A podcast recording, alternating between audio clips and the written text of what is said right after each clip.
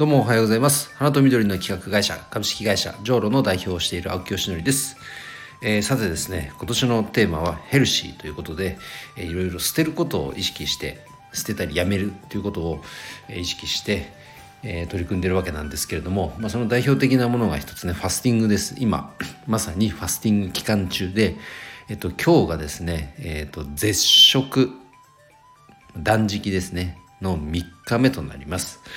えーその絶食期間の前に準備食期間。で準備食期間の前に、まあ、アルコールを抜く3日間とありますので、えっとまあ、そこからカウントすると今日で9日目ですか。で明日以降は回復食の3日間。でトータルの12日間を、えー今回僕はあのチャレンジしていますが、えっと今のところねだからその絶食がもう丸2日？48時間。プラスこの12時間だから60時間？絶食してるってことになってるんですけどいやーなんとかなってますね思いのほかね。でもちろん何も食べてないんでお腹は減ってます。減ってるけどなんとかなってる。でただその分ねその食べ物から水分補給ができないのでとにかくね、まあ、酵素ドリンクはまあ1日300飲むもののそれ以外水分をたっぷりとってます。もう3リットル以上飲んでんな。だからその分ねトイレ行く頻度も近いですけども。なんかこうこれで体の中がね本当にデトックスこう綺麗にできてるのであればなんかこうファスティング断食はなんか継続してあんまり無理ない範囲で継続してやっていくような、えーことをしていきたいなと思っている、えー思っていますので、えーなんかね情報収集いろいろね専門家の方にも聞いてまた今後のやり方を検討したいと思います。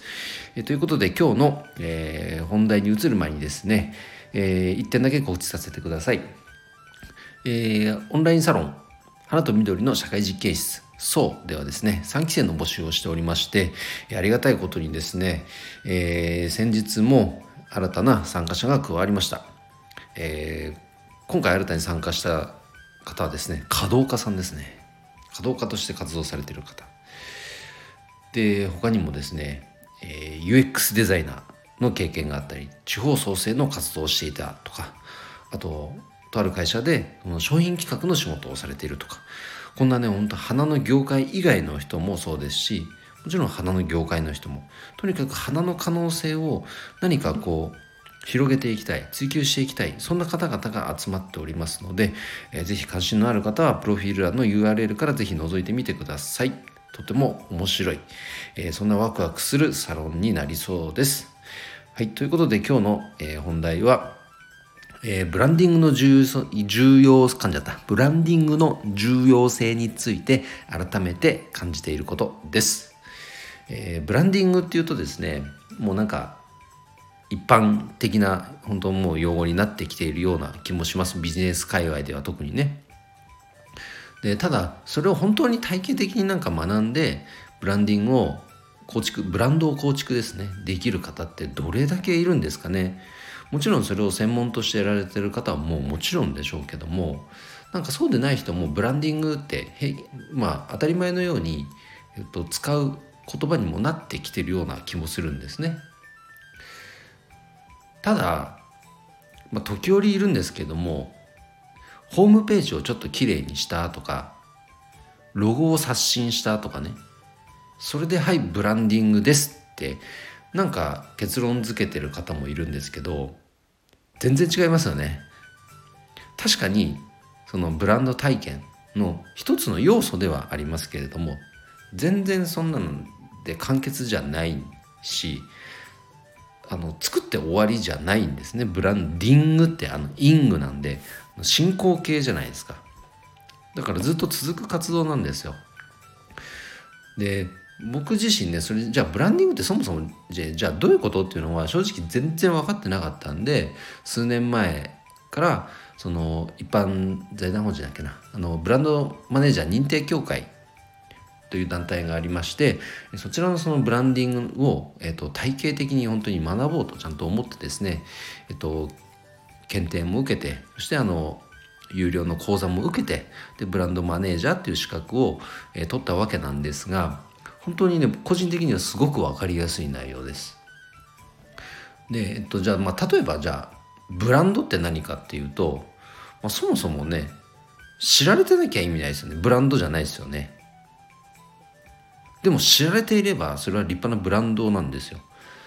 いわゆるこのラグジュアリーブランド。これもブランド立派なブランドですけれども。例えば皆さんが住んでる町の定食屋さん。もうあのこの地域のラーメン屋といえばあそことか定食屋といえばここってパッと思い浮かぶお店ってあるじゃないですか。それってその地元の方にとってはもう立派なブランドですよね。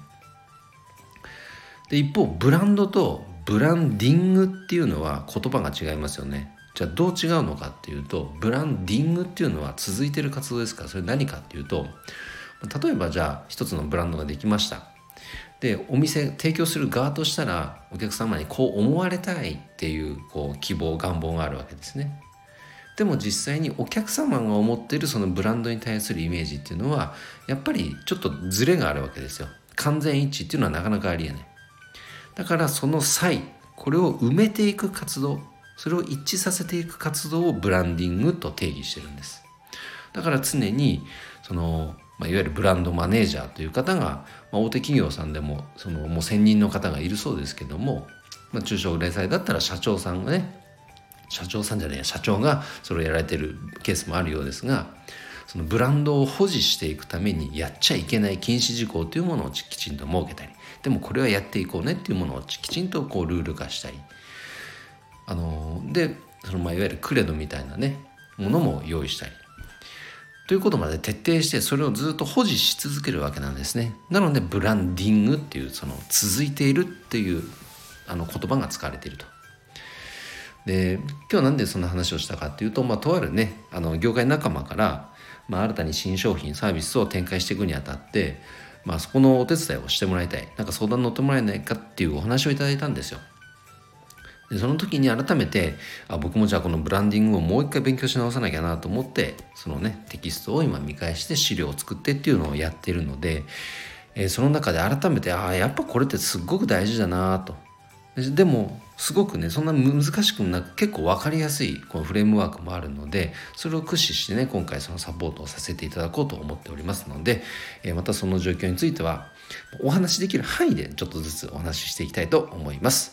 え、ということで今日の配信は以上で終わります。今日も一日頑張ろう青木よしのりでした。バイバイ。